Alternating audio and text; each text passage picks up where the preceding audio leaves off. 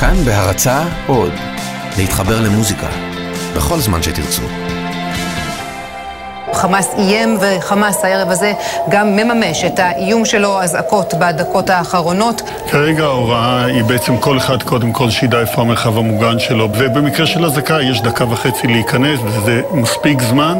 אה, מי שאין לו מרחב מוגן, אנחנו מכירים את ההנחיות, אבל אני אחזור עליהן. בקיץ 2014, אה, שהתחילו ככה אה, להיות, אה, איך קוראים לפצצה הזאת? הדחקתי את זה מאוד עמוק. קסאם? בקסאמים אין שום קסם, והם נפלו עלינו. עלינו ו... ואנחנו נפלנו עליהם, מאוד נפלנו עליהם. ועצוב, עצוב, אתה מתחיל לפתח חרדה, וככשיש ילדים אז דבר אחרון שאתה רוצה זה שהם ייבהלו מאיזו אזעקה ואיזושהי ריצה אל חדר המדרגות עם הפלורסנטים באמצע הלילה. פשוט יצא ממני זעקת האם במקום הזה, כי אתה כבר לא לבד ואתה דואג למישהו, אתה לא יכול להישאר בתוך מקום של דאגה או מקום של חרדה. זה לא טוב. כה שחור, עם החום מגיע כבר, לב קפוץ בתוך קופסה, מי הוא הקורבן הבא? אם הוא אני או אם אתה, לא נדע, לא, לא נדע, הסיבה כבר נשכחה, אז קדימה מלחמה.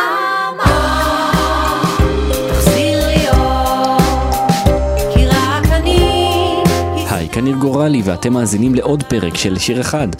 היום נדבר על השיר אור מתוך האלבום השלישי של קרולינה שנקרא בפשטות שלוש.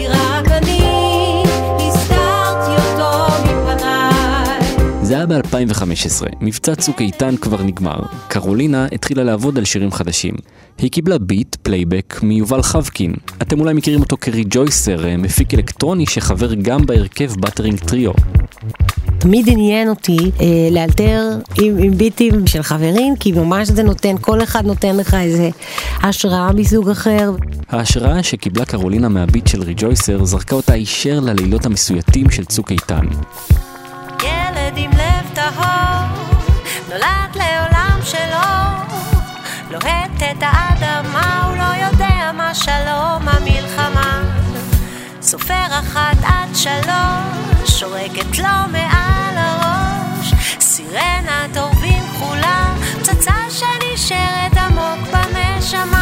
קיץ 2014, אה, ויש לי משפחה באילת, אה, לכן אה, כשהתחילו להיות איומים גם על תל אביב, וראינו שזה אמיתי, אז ברחנו לאילת. כשנפלו שם שתיים, גם, בלי כיפת ברזל, וזה היה מאוד מאוד מלחיץ עם, עם התינוק. תחשוב, ילד חווה את הפצצה הזאת, הוא יזכור אותה באיזשהו אופן שיתבטא בתוך החיים שלו, בתוך המסלול שלו. זה יותר מדי טראומטי, והלב בוכה את זה. מי הוא הקורבן הבא? אם אני או אם אתה? לא נדע, לא, לא נדע, הסיבה כבר נשכחה, אז קדימה מלחמה. אפשר להגיד שה, שהביט של ריג'ויסר נתן השראה לכתיבת הלחן והמילים של השיר כשהוא נולד בהתחלה. מאז עברו הרבה מים בנהר, ופגשתי את סבו והוא פשוט לקח אותו, וזה העיף אותי. סבו, רונן סבו, חבר בהרכב ה DJ Soulico, הוא מפיק שעבד בין השאר עם אקסום, אסתר ראדה ואניה בוקשטיין. הוא שותף ותיק של קרולינה, ממש מתחילת הדרך של שניהם אי שם באמצע העשור הקודם. היינו מין חבורה מצומצמת כזו שהתנקזה במשולש אחד בפלורנטין או משהו כזה. ו... היה hang. היה מין hang כמו שאומרים לפעמים ראיתי אותה עושה מין אה, את ה sound system שהיא הייתה, הייתה פשוט מופיעה עם מיקרופון ואפקטים על ביטים. הייתי לוקחת ביטים מהחברים ומופיעה ככה לבד. כן ובאחת ההופעות האלה אני זוכר אה, בסוף הביט פתאום אמרתי וואו. הוא קרא לי לאולפן. כן. לעשות אה, סוג של בדיחה.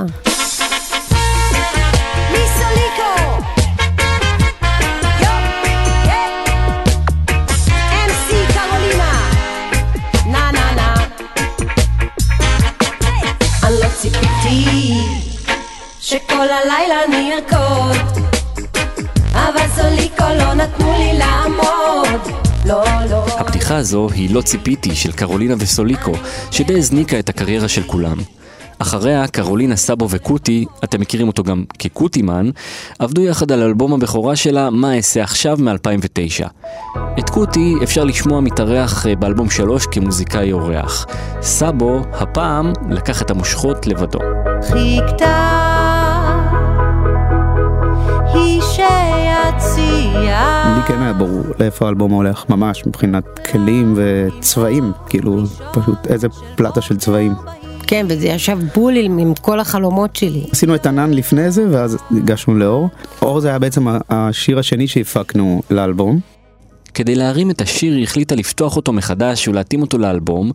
עכשיו כשכבר היה לו חיים משלו והיה שונה מאותה גרסה ראשונית שנכתבה על הביט של ריג'ויסר. לגרסה החדשה היא הדביקה פזמון ישן שנכתב לפני כ-12 שנה. כשהייתי אצל סבו פתאום אמרתי לו, היי אתה זוכר את זה? וניגנתי לו בקטור, וואי זה יישב בול, ואז יצא לנו טוב. אור, תחזיר לי אור, כי רק אני הסתרתי אותו מפניי. נתחיל מזה שזאת תפילה לאיזושהי השראה שתגיע כדי להרגיש אה, מין אור והרבה פחות את האופל הזה שקרה בבית, בבתים של השיר. ורק אני הסתרתי אותו מפניי, זה איזושהי לקיחת אחריות של כל אינדיבידואל.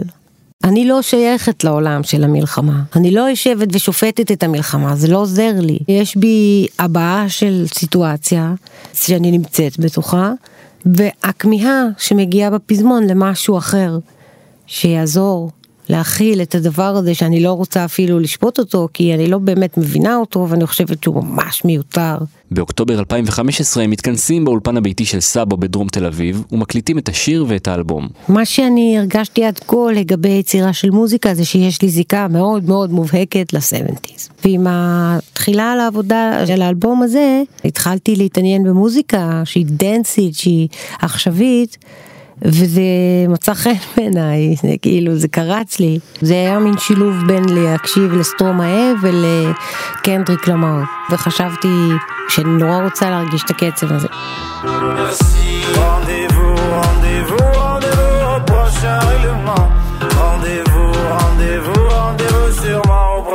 סאונד עכשווי, צלול ובהיר, או כמו שסבא אומר, לא חדשני אבל חדש. אני כאילו כל, אני חושב שכל אלבום או כל שיר יש, הוא אצלי, הוא, הוא, הוא עושה ממש מין פלטה של כזו של צבעים. האלבום הראשון של קרולינה שעשינו, אה, מה אעשה עכשיו, הוא בא יותר מכיוון חום ואפור, זאת אומרת היה בו משהו כזה וינטג'י, סיקסטיזי, האלבום הזה ממש רציתי שתהיה קשת יותר רחבה, שיהיה יותר קצת שמח וגם יותר צבעונים, יש נגיד יותר סינתסייזרים כאלה, bright כאלה, ויש איזו אווירה יותר אה, פתוח כזה ושמח. כרגיל כמעט תמיד זה מתחיל מאיזה לופ תופי, אז זה מביא קצת את הווייב המלחמתי. קצת נכון. מזכירים אה, סטיב גאד ב-50 ways to leave your lover. כן זה גם נראה לי גם בסאונד שכיוונתי אליו וגם עם על מין לופ תופים כזה עם רול. הרבה אנשים חושבים שהתופים נגיד הם לופ אבל לא ככה ברסלר אה, המדהים מנגן. אמיר מנגן, ברסלר. אמיר ברסלר כן.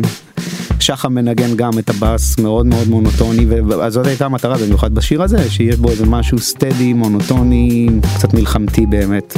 הייתה לי מין קלימבה אפריקאית כזאת שהייתה מכוונת לסולם מז'ור זה היה כזה כל כך שמח ומעצבן היא הייתה שמחה מדי אז כיוונתי אותה לסולם אתיופי שהוא קצת יותר נוגה כזה מסתורי.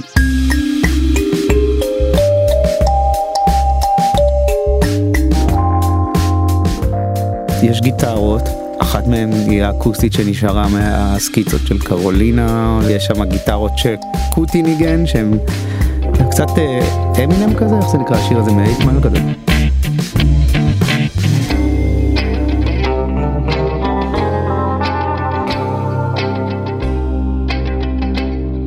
במקהלה זה היה גם אה, נס גדול כי ידענו שאנחנו רוצים מקהלה וגם קרולינה בסקיצות עשתה מין מקהלה הכפילה את עצמה כמה פעמים.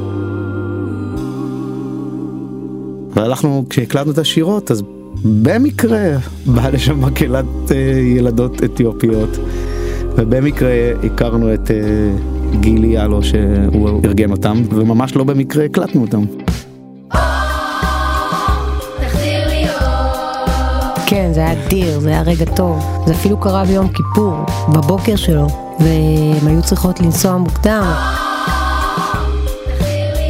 הם נכנסו ושרו אור, תחזיר לי אור, וזה היה מדהים.